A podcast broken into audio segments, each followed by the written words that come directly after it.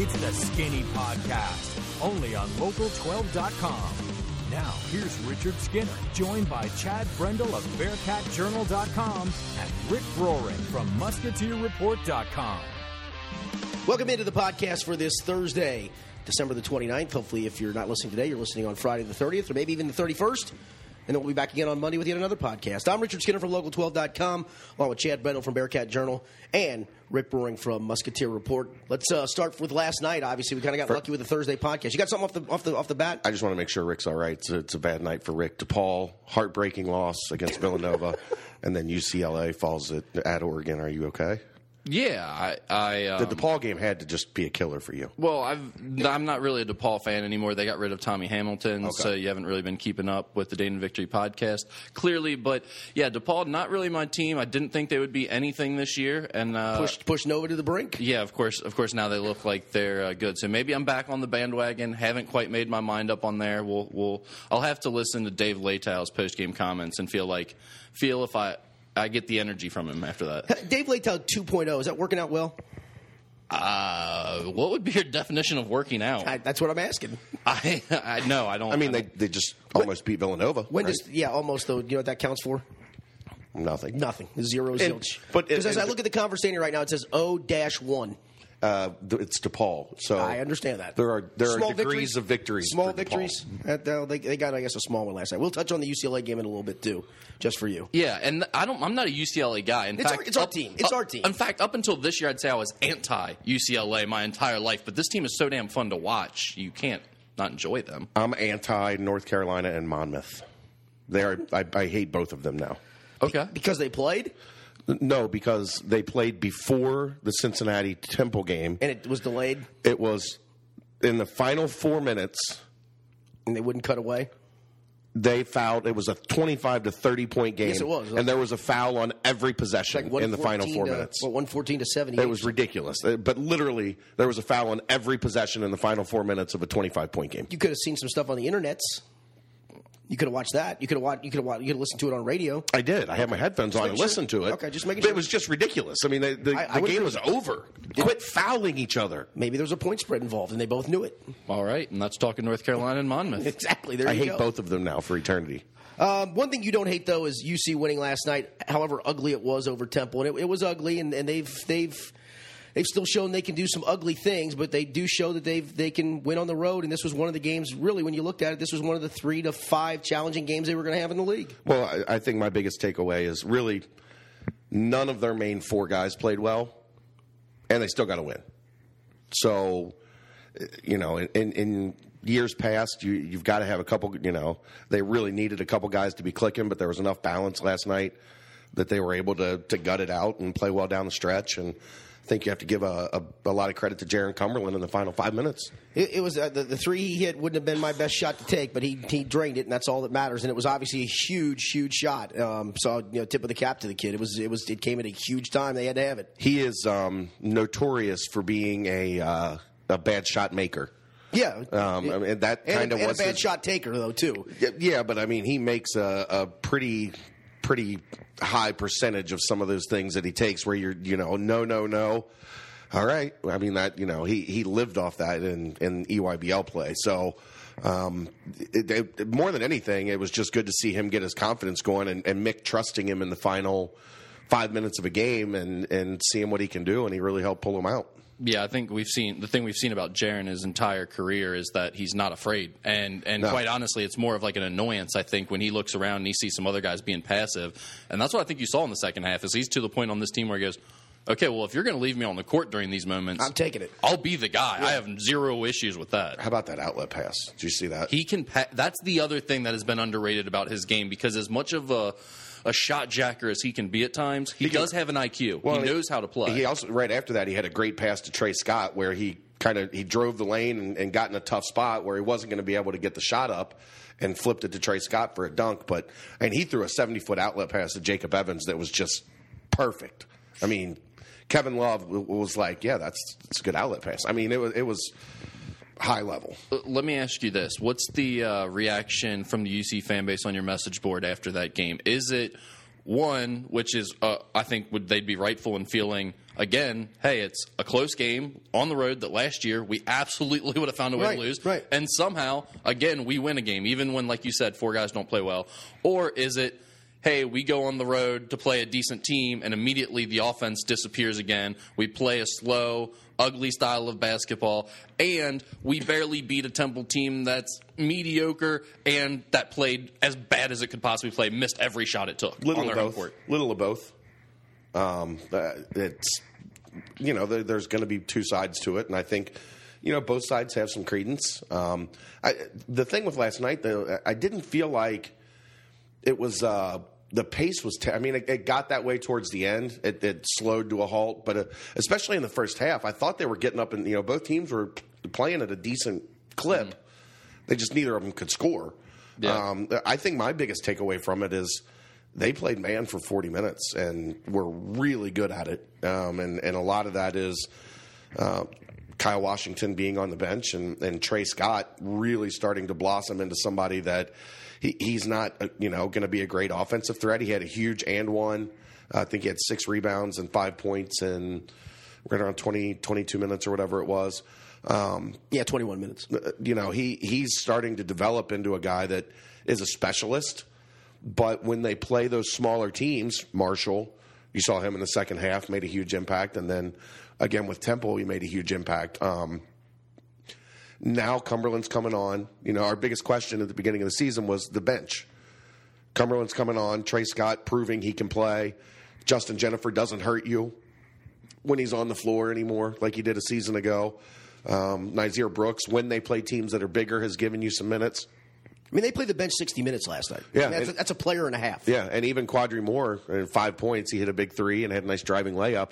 He gave up like eight points right after that. But, um, you know, uh, they're getting production from those guys, and those guys are finding a spot and and starting to be relevant, which is what they needed. Yeah, no doubt. I mean, uh, let's go to Kyle Washington because it, just seems like it's so hit or miss right now for him, and, and he, he got limited minutes again last night. Is it a case where if it's not working, they're just going to get him out and get somebody else going? We talked about earlier in the year. I mentioned the fact that he catches the ball so far away from the basket in the post, and this is this is why I said that's going to be an issue because when you're not hitting that really difficult turnaround flip shot on the Right, road, right. now all of a sudden you've limited yourself in what you can do when you're 12 feet from the basket or eight feet from the basket. He never catches the ball. Three feet from the rim, where all he's got to do is do a drop step and finish. He makes it But, uh, so he, hard. he almost doesn't even have a drop step and finish because he, he he concentrates so much on playing in that ten to thirteen feet range. But I mean, dude, he should just watch Emmett Holt at, at Providence, who's a very similar built type of guy, a six seven, undersized, mobile, big man. They run tons of stuff where he's just slipping to the rim quickly or ducking a guy in quickly, and he's catching the ball right at the rim where he makes life a lot easier on himself. Kyle does not make anything easy on himself. Yeah, it's, it, he's he's a frustrating player to watch because he is really good at times. Well, but the, the, it, it was the ultimate sin last night uh, of, of a big man in college basketball. I know Skinny will, will agree with me on this. Took his first three and made it. Yeah, no. That, then all of a sudden, guess what? I'm having a night. Yeah. it's it's an automatic heat check from there on out. Ah, I missed the next one, but you know what? I made my first one. I'm Yeah. going. I'm going for some more. I'm going to jack another one up, and it just it's And it's he- it's not it's it's it's a bad thing when that happens. Well, and he's he's getting pushed around on the glass, I think, which is a big part of why he's sitting. Uh, the Aflakpui kid or whatever the hell his name is. Uh, at the I think it was the under eight timeout in the first half. The kid had seven rebounds. UC as a team had six or eight. So um, he was he was shoving Kyle wherever he wanted him to go and getting the basketball. And Kyle wasn't, you know, defensively he wasn't where he needed to be, and mix Adam and put Tre Scott in, and, and Tre Scott is is relishing the opportunity to get these minutes right now. But I think that's a, in a way that's a good thing because you know in certain circumstances Kyle Washington's the perfect fit, and maybe now Tre Scott in certain certain circumstances is the perfect fit, and so Yeah. one doesn't work, put the other one in. The other one doesn't work, I'll put the other one in. I, it- I, I think that's a that's not a bad thing. No, it's not. And, and you know, I I've wanted to see what they showed the last two games all season, and that was Tre Scott and Gary Clark playing together. And while it's not as good as you know Justin Jackson and Titus Rubles uh, in terms of their ability to just lock people down, I think you saw last night in a lot of ways that those two have some of those same qualities, and especially down the stretch in the final two minutes, Tre Scott gets a block shot, Gary Clark gets a, a steal.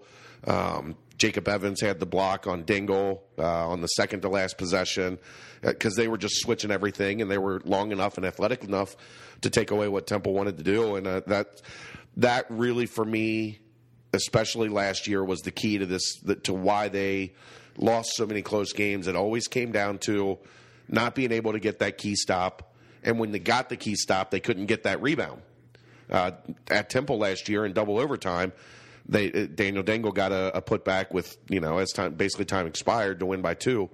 Uh, they just couldn't get those those plays you know complete. And now maybe they're finding a roster or a lineup at the end of games that's going to be able to close people out, which can go a long way. And again, it's, it's a road win over arguably the fourth or fifth best, maybe third, fourth, fifth best team in the league. So I mean, RPI they're the, the they're top the, team yeah, they were the the league. top team in the league. But yeah, but I think all said and done, arguably the third, fourth, or fifth best team in Yeah, the league. That's well- that's not a bad way to start league play. No, and I, the thing I worry about with Temple going forward, though, is they are getting really thin number wise. Um, from what I've heard, Josh Brown, their starting point guard, is going to redshirt.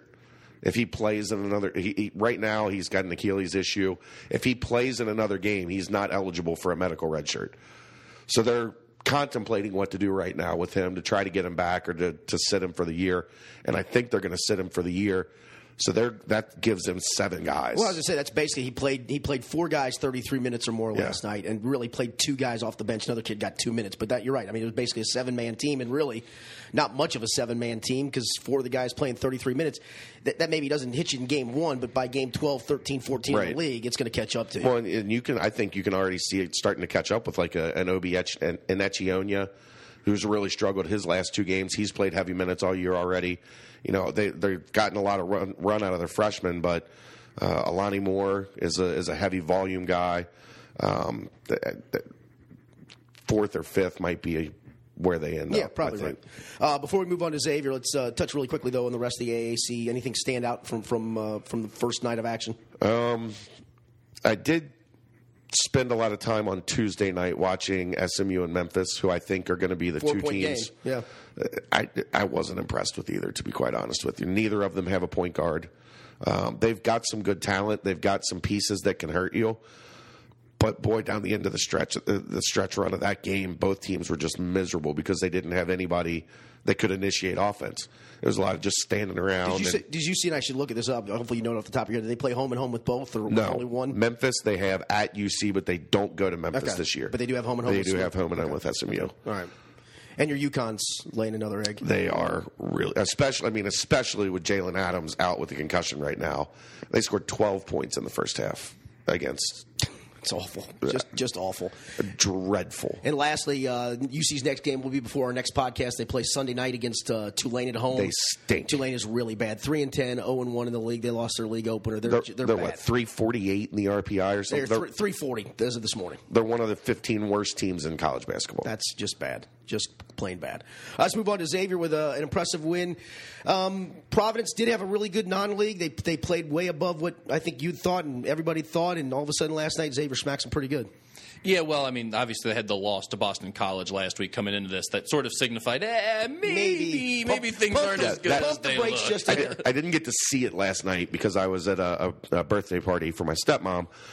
But that, from the sound of things, following along and, and, and listening a little bit on the way home, that sounded like a team that could lose to Boston College.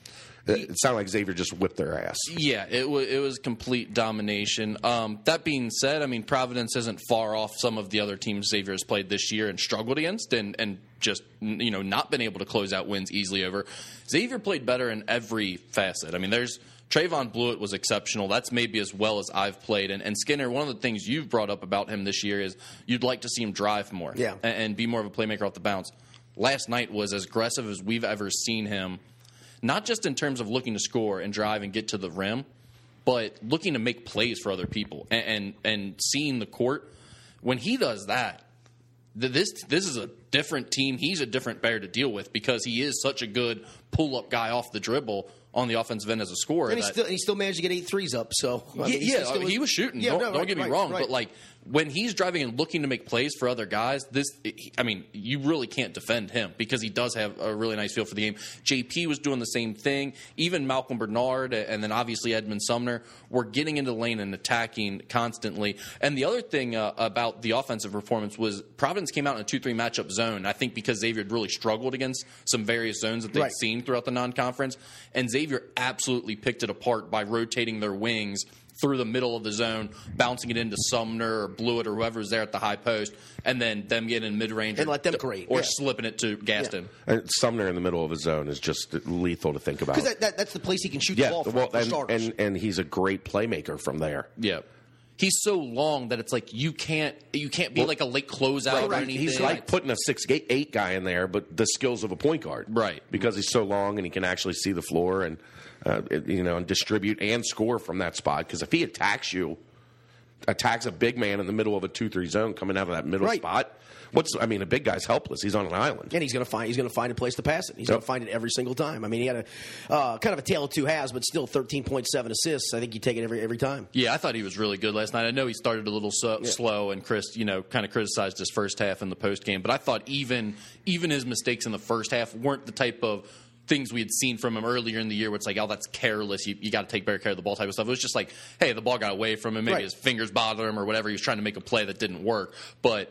Uh, wh- when he was on last night, especially like there's an instance where they got down to four on the shot clock, gave him the ball back with four at the top of the key with a full defense set in front of him, and instead of trying to do uh, two dribbles and step, Step back, back, and shoot right. a long three, he found a way to slither all the way through their defense basically with two seconds and get, get a finger roll off right before the buzzer, and just an incredible finish. He he had some incredible plays last night, You got nine for nine out of between Gaston and, and, and O'Mara last night. and then you had in Tyrique Jones, ten Yeah, for right, 10, 10 for 10, you're right. with, with uh, 22 points and, and 11 rebounds, and just completely dominated Providence's front court, and obviously And literally, if you combine the three, 41 minutes, basically one guy. Yeah, I mean that's that's Right, their five, Right. and and, and th- that's exactly the type of performance you want out of them. I mean, it, as I'm sure efficient as you can possibly I'm be. not sure you can be a whole lot better than that. Um, and you know they could have obviously grabbed a few more rebounds, but what they've been doing this year, and we've talked about this, is they box out really well, and then allows a guy like Trevon Bluiett to get nine boards. Nine defensive rebounds is what he got. I mean, Yeah. that, that that'll tell you that right there. So obviously, uh, an impressive impressive start for Xavier against a team they should have beat, but just did it very impressively. Yeah, and I think the uh, you know Rashid Gaston has been playing really well, but Sean O'Mara has been really struggling um, up until this point. And last night he goes three Yeah. for three and and gets a little bit of confidence going. saying, and what, looks solid. What do you think that does for him moving forward? Well, I think the biggest thing is we knew this was in his head. Like he, he may he may not be great. He may not be able to provide Xavier twenty minutes a game and, and be as good as Rashid Gaston. But we've seen him be better than he was for the last five or six games. I mean, he did that last year in Big East play. Right. He was he was good at times off the bench, so he can be better. And hopefully, him seeing the ball go in a few times, not missing those bunnies, will help him get some confidence back. And once he has some confidence back, we know he can score. He might not be able to rebound and defend at the level you'd like, but he can definitely score in the post. So uh, it, I think Xavier was happy to see him going, and also Kaiser Gates. He looks 100% physically again. He was moving tremendously last night. Got switched on to Kyron Cartwright. Providence's point guard a few times had no issues staying in front of him. Are you uh, are you grateful to cover Xavier University? Uh, Apparently, the the scribes in the Cintas Center media room did not look appreciative enough to be there last night because What? What? Ed Cooley was really wanted to make sure that we were appreciative of our opportunity to cover Big East basketball and Xavier. What did he say? I like. He said that. I like Crazy Ed. I do. I he do. said that. did he have another medical condition issue last night? No, it was ju- he literally just said, "I hope like this league is a monster." I'll drop the audio in here. But Okay. Yeah. But again, it's our league, you know, our, our league where, oof, this league is a monster, monster, monster. You guys get the privilege, a privilege for all you writers and everybody that's watching TV, a privilege to come to a Big East game. Don't ever, don't ever take that for granted. Well, let me ask you: Do you appreciate it?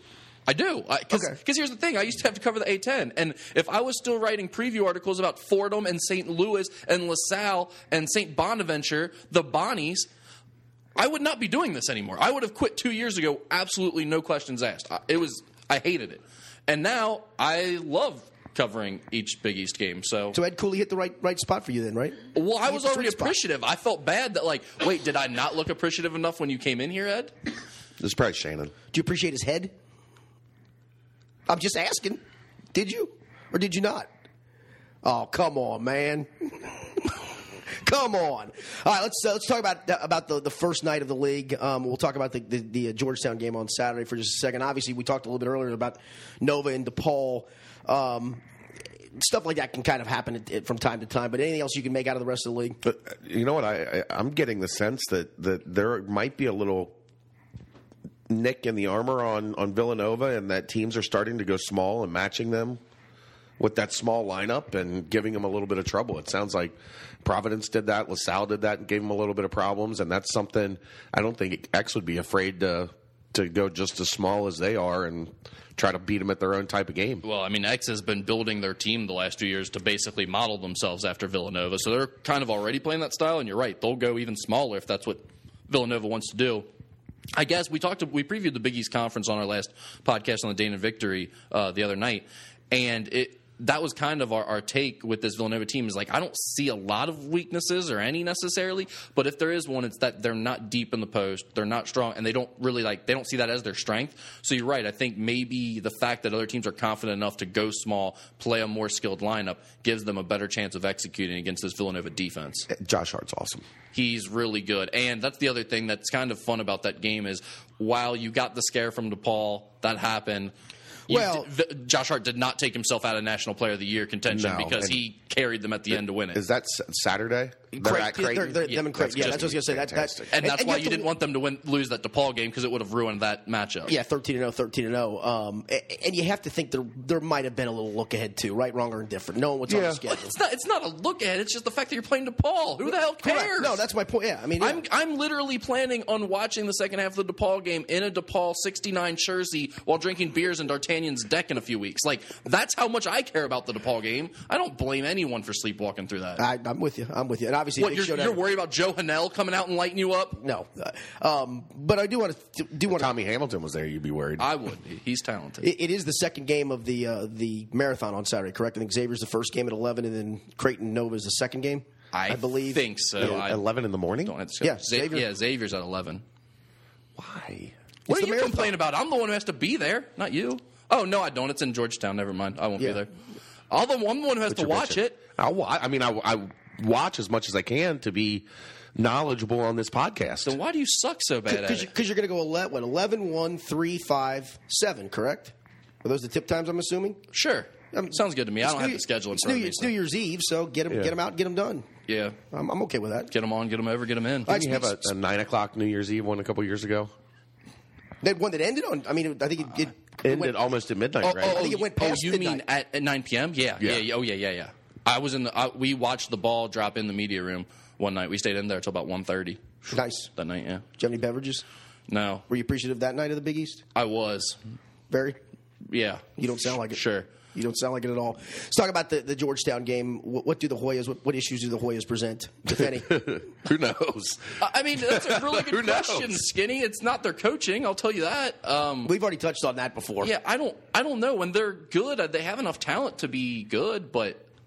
Uh, you just don't know what team you're going to get out of Georgetown. I don't. I don't see Xavier losing this game, especially considering there will be about oh 1,200 Georgetown fans there. It's on Saturday at 11 a.m. in the Verizon Center, and there'll probably be about 1,400 Xavier fans. So it'll be a totally dead atmosphere. It'll be an early Saturday game on the road. I have no idea what to expect. This could be an awful game to watch. In, in the 60s awful, or just awful in general awful? I, w- no, I wouldn't put anything past it. It wouldn't surprise me if it was awful. Wouldn't be surprised if Xavier won by 30. Nothing would shock You would be me. surprised if Georgetown won by 30. I would be surprised if that happened, but I'd also be like, hey, it's New Year's Eve at 11 a.m. on the road, and Yeah. Th- They're a weird team, man. Th- you think? They've got some temple to them where you look at them and you go, "That's a pretty good win. That's a pretty good win." How did how the, what the How did you hell lose to happened? them? Yeah. What the hell happened? What the hell happened? yeah, the only difference is they have five star talent, unlike Temple. Yeah.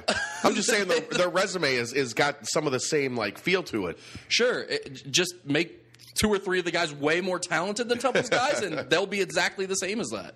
Maybe John just gets out of the way on, on Saturday. Well, that'd be a first. That might work. That might work work for the best. You just saved his job. There you go. Maybe maybe Pops will come back. Maybe Pops will. Maybe Pops will slip him some notes during the game about stuff to run.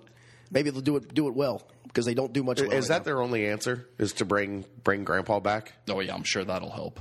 No, I mean get rid of like they can't get rid of JT 3 Mm-hmm. Then maybe if you bring Dad back, then you can push him. Bring Craig Esherick back. Well, the good news is older JT two will probably die sooner than JT three, so you'll probably be able to get out from under that contract quicker. Maybe be a Carrie Fisher, Debbie Reynolds thing. One goes one day, one goes the next. Too soon? Maybe. Probably too soon. Probably too soon. Probably too soon. Maybe. Probably. Sorry about that. All right, let's move along. is not with let's you. move along and, and talk a little Big Ten basketball, where uh, your Indiana Hoosiers, my friend, took it on the chin to Nebraska last night at home. the. Final four team. You can't lose to Nebraska at home. Holy cow! Not if you're a Final Four team. Nebraska's terrible. Terrible. Te- I mean, I love Tim Man. Miles. I like Tim Miles too, I He's very. love He's Tim very. He's very entertaining. but he's fallen behind. Yeah. over there. Yeah. And the funny thing is, two or three years ago, it looked like he was getting that program going in the right direction, and it just never clicked. And they they are awful this year, and you cannot lose that game if you're Indiana. Yeah, that that used to be the guy tweeting at halftime of games. Now you can't do that when you suck. Um, the, the goofy part to this is that that league can be so hard on the road that that. I No, mean, they no, did no. not do themselves any Yeah, favors. yeah, you- you That's not your- the way to start it then. Yeah, you No. put yourself in a in a really tough spot because you're going to still face five, six, seven hard road games probably still. I mean, I, I think if you're looking at that league, I think right now Purdue looks like probably the best team in the league, right? Yeah. Gave a Was- pretty good was- smackdown last night. Wisconsin's right up there, but I think if I was picking a, a, a Big Ten champion right now, probably be the Boilermakers, and, and Biggie Swanigan is a monster. That's all I was just going to say. Caleb Swanigan is legitimately. I mean, he's he might be in the Player of the Year Yeah. contention here. If he, I mean, because you mentioned there's going to be so many He's- big. I mean, he's putting up 20-20 games like like it's his job. and, and right now it seems to be flying under the radar a little bit, probably because of their schedule. But you mentioned all the big road games you're going to see in the Big Ten. We know you get into conference play. The Big Ten has some big games on Saturdays, Yeah, nationally absolutely, televised right. things that everyone's going to see. Caleb Swanigan puts up a couple more of those 20-20 performances on the road in Yeah. big games. He's he might be in the question. conversation by the end of the year. and, and IU, I mean, you can't let yourself lose that game. Like like Purdue is not going to lose at Nebraska or at Penn State or at Northwestern. Or home to Nebraska. You wouldn't yeah, think. yeah. I tell you what, though, Northwestern is the one team that would scare me a little bit. They're little, better than everyone yeah. else thinks, especially uh, when the when they get you at their home. Well, and and I seeing Penn State in person, they're kind of sneaky because they're really talented, but they're incredibly young, so they can be a little bit sneaky as well. I mean, they might jump up and get somebody on their home floor, but I mean, Indiana to lose that game at home is is, is unfathomable. But but moral of the story is that should this be like I mean are are the I mean because you know like I was on the Peegs message board last night our Scout sorry. Indiana site and Oh, it's that I had just to be high entertainment. I went there for entertainment. I knew what I was getting myself into. Yeah, how And, was it? uh, obviously, I mean there's 75 different threads that have different things that Crean did wrong and Fire why Crean. he needs to be bought we- out. yeah. Is, are they? I mean, are they justified at this point? Like, at some point, do you expect more if you're Indiana basketball than You can't lose to Nebraska at home. Correct. that, I mean, that, that that would be the thing about Crean is that this keeps happening. It's not that you're not winning enough or not getting far enough. It's that these embarrassments, these types of things, seem to happen all too often when you shouldn't. Is this a worse loss than Fort Wayne? When it shouldn't happen. Uh, Yes. Yeah. Yeah. Yes, yeah, I think so Absolutely. too. Yeah. I think so too. One hundred percent a worse loss than Fort Wayne. The Fort Wayne one you can gloss over. You can look past it a lot easier. You can say you went, you played a game that no one would play. You were on the road in a crazy atmosphere. OG Anunoby was out. It's a special in-state type of thing. Those Correct. kids did what they did. Whatever. This game, it's, This is the- this is a conference This game. is the one you point to a lot. This is the Big Ten The opener, opener, man. yeah. It's your first conference game. You can't just show up and lay an egg at home in front of your. No, not in Assembly Hall, man. You, it's a worse loss without question. Yeah. So there I'm we go. Um, NKU does open tonight against Detroit. Um, Favorite. They, they are actually are a favorite on the road. I think a four point favorite for them. Who would have thought that? I know. When the year started. Uh, and and you've talked about you think they've got a real good chance to make a decent run in the Horizon League this year. And this is a this is a place to start. I mean, you got a road game off the bat and a 50-50ish type game. Valpo's clearly better than them. Yeah. I think Oakland is more talented than when I look at the roster. After that, They could. I they don't. could I don't know for third or fourth. I don't know who you look at in the conference Right. and say that team is more talented than. That they can't beat that Right. team. I mean, just you can look at the schedules. You can look at the talent. You, anything you go by in this conference, NKU stacks up favorably with the top four or five teams. I agree. They're going to finish in the top half. Detroit is two and ten and three twelve in the RPI. So uh, uh, uh, even though again you are on the road and, and you're kind of a fledgling program, this is one that you probably need to get off to a good start They're with. in the mid-major top twenty-five. So That's right. Twenty fourth. Are they twenty fourth this week again? I guess I don't know. I'm just You guys, CollegeInsider.com. Just wait, wait till they're ranked in the A people, okay? Then we'll talk about it. I, I'm, I'm, I'm gonna, you know, I'm gonna cite this poll every week.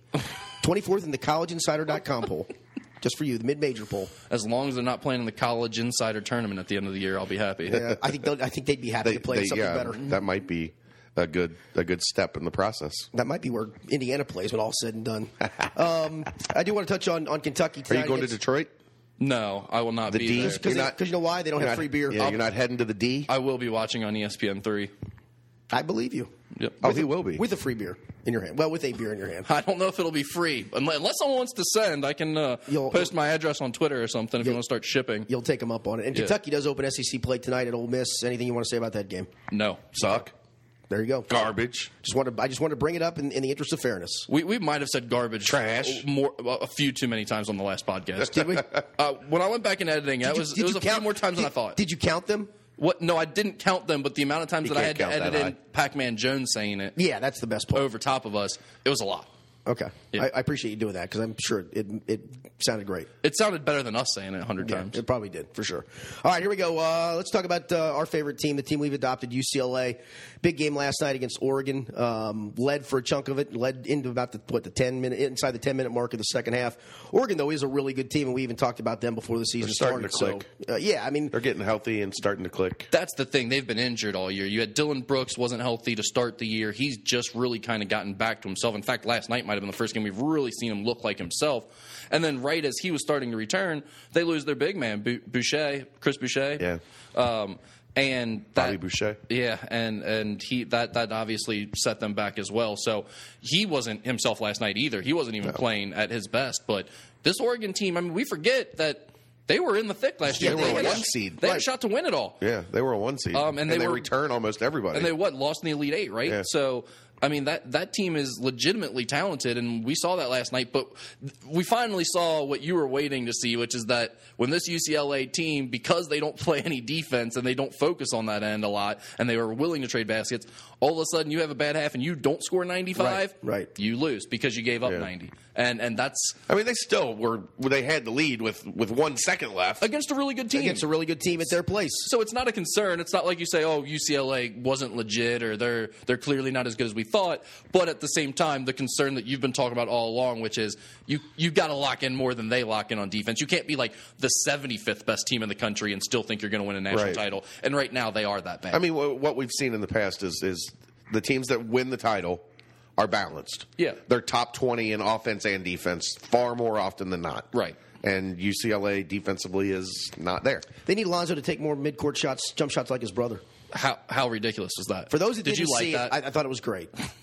Give, give people the background on it because it, it, it uh, just where, where they can find this maybe. Yeah, so LaMelo Ball. If you just basically search his name on Twitter, He is a Google freshman whatever, in high school, right? It'll come up. Yeah, Yes. freshman in high school, and this is the Chino Hills team that we've been talking Right. about. His dad sort of implemented this philosophy of just running and jacking and shooting from wherever you want. The other night, he literally was pointing at a defender, saying, "I'm going to pull up from right here at half court," as he was dribbling the ball up the court. And it was not a heave. It was not from the from the hip. It was it was jump shot looking. kept pointing to the spot on the floor where he was going to pull up, then dribbled right to the midcourt line, pulled up, and shot a normal three point shot Normal- from half yeah, court normal- normal jump and shot. swished it. Yeah. and it was just a normal possession. And- it wasn't end of shot clock. It wasn't end of the half. It was just, hey, we're in the middle of the first quarter. Let me just do this and I'm going to you. I'm going to put a, a forty footer on then you from there, half there was no celebration to it. It was just kind of kind of backpedal back to defense. Like this is. I, No, I he do this all the expected to make that. Oh, I know he did. so skinny, are you coming around on the idea of teaching four year olds how to shoot thirty footers if they're going to No. look that good when they shoot them? No, because there's not enough of them that will look that good shooting them. Well, if they learn that form when they're young, maybe they will. This is this No. is this is LaVar Ball's philosophy. Eight foot rims until starting they're- a revolution. Eight foot rims until they're in fourth grade. Teach proper form. I'm just saying. Eight eight foot rims. That's great. I mean. Until they're in fourth grade. Okay, well, they're shooting thirty footers on eight foot rims. till I'm, I'm okay with that. As long as until the- they get proper form. As long as the form's there, I'm fine with it. I'm oh. okay with that. Why do you hate basketball so much? I don't. Eight foot rims. Kids can't shoot because they, they, they hoist stuff up when they're three, three years old. They can't get to the bucket and they're all happy with themselves. Yay, I hoisted it from 30 feet and I barely drew iron. Good for me. Mom, guess what? I hit the rim today. Do they Good, get a little participation Johnny. trophy? They do. They get a pat on the head. A little pat on the head, orange slice, little juice box. Tell them to go jack up a few more. Good for them. Happy day.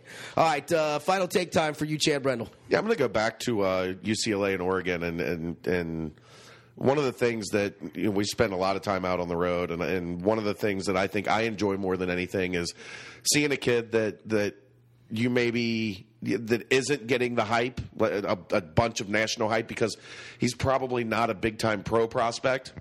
But every time you watch him play, you're like, man, this kid's going to be a really, really good college player. Uh, and you saw that come to fruition last night with Payton Pritchard, uh, who is Oregon's point guard, uh, career high 15 points, and, and, really doing a good job developing into a guy that's going to run the show for four years for Dana Altman. Um, I, I, know we talked a lot about him in the car driving back and forth to different events. Uh, Rick, just we knew we had a sense this kid had what it takes to be a really, really good college point guard. And and I, I really enjoyed that side of it when you get to find kids that, you know, seeing Harry Giles or Malik Monk, that's easy. Yeah, and, and, it, and, it's cool because you know where they're heading. Right. It's. I mean, it's yeah. easy to look at those guys right. and go, "Those guys are incredible," and they're going to the NBA. Right.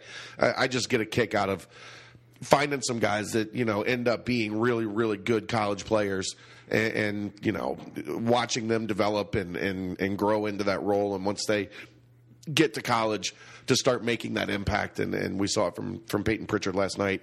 And uh, just, I don't know how you feel about it, but it's always something I like and get a kick out of while we're on the road. Yeah, and, and he's a guy that we obviously had kind of an earlier feel for because Xavier was recruiting him when, yeah. when Rick Carter, who's now the associate head coach at DePaul, when he was on staff, he thought he had a shot at landing him. He was really going all out for him and TJ Leaf actually at yeah. the time. Yeah. We we they saw them teammates. Yeah, we saw them for the first time uh, together, and, and so we kind of followed them a little bit closer because of that. And and I loved Payton Pritchard's game knew he was going to be really good. The funny thing about him, though, is you saw him hit the big three last night. He hasn't been shooting the ball all that well to this right. point, but in high school, all the national scouts were like, he's a gun. Yeah, he can really shoot, he can score, but he's a gun. He doesn't pass at all. He's not necessarily a point guard. See, he might be I, a two guard. And I didn't. And, I never agreed with and that. And I always thought he was he had tremendous feel for the game. And as we've seen in college now, now a lot of the national guys are starting to gush about his improved passing ability. And it's like, well, nah, I mean, that was is, always there. Yeah, he did that in high school too. You guys were just uh, overwhelmed with the, him shooting a lot of threes, and it's like, well, if you're going to score 30, score 30. You know what I mean? Right, like, right. go ahead and do it if you can do it. But like, the passing was always there, and he has a high assist rate, to, which is no shock to me. Yeah. All right. Final take from you though. I, we've talked. We, we've been trying to bring up some names throughout the year, like Lonzo Ball. I think we put people on like that's really fun. Watch him when he's on.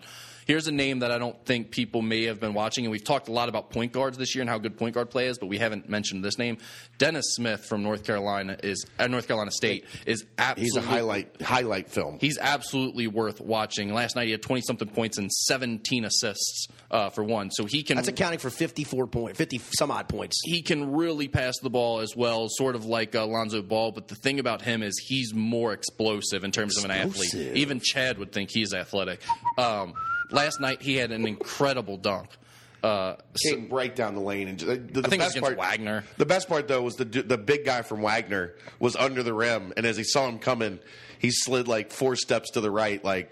Nah, man. Yeah, I've seen your mixtape. you know, you know who uh, he who he played AAU with? I do not. Bam Adebayo. Really? Yeah, that was and there a was, decent team. There was a how many lobs were, were done in that in, in those games? hundreds, hundreds. Uh, there was some thought that he was going to go to NC State with with Smith. And Bam reevaluated. He reevaluated Mark Gottfried and said thanks, but well, no thanks. Look, and that's the thing. No one wants to wa- watch Mark Gottfried coach. No one wa- wants to watch NC State play basketball. It might not be a team on your radar, but if you catch Dennis them on Smith a random fun, Saturday, yeah. wa- it's worth watching Dennis Smith. They're eleven and two, and he'll still find a way to muck it up. He will. He, he, he, will find he a is, way. He is. He is the Jeff Fisher. He is Teflon as Teflon gets. He is brother. the Jeff Fisher of college basketball because somehow he finds a way to go eight and eight or nine and nine every and, and, and every u- conference and it's season. usually they're they're sitting where they are right now. Yep. They have to go three and seven, then they have to scramble, go to the tournament, probably win a game, maybe even two, and he finds a way to save it every Yep. time. Every time. There you go. All right, anything else, boys? That's I, it. I That's hate it. that guy, Mark Gottfried. I don't hate him. Do you hate uh, him? I don't care about him. I, I mean, I, I don't. I don't. I don't care either way. Okay. I'm indifferent. Okay, you're usually indifferent. Yeah, he's. You don't hate much, do you? No, Chad he's- hates a he's lot. an angry guy. Chad hates a lot. Yeah, he he he should be like the junior to your guys' podcast. He's the angry boy. I may do that. Maybe I have to pipe him in at some point. Yeah, the angry boy. The you angry just have boy. him call in, Yep. rant for thirty minutes. I'll have you come on and be Poppy.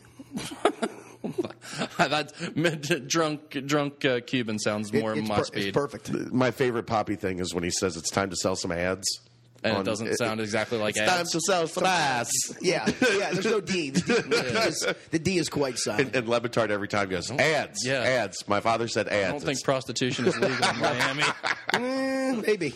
Never know. I said legal, Oh, skinny, legal, my not bad. not My bad. not that it wasn't going on. My bad. All right, boys. Have a good New Year's Eve. Don't make it amateur hour like a lot of people do. Be a professional drinker like me. Have yourselves a good one. We're back on Monday on the podcast. Brown paper bag. Boom.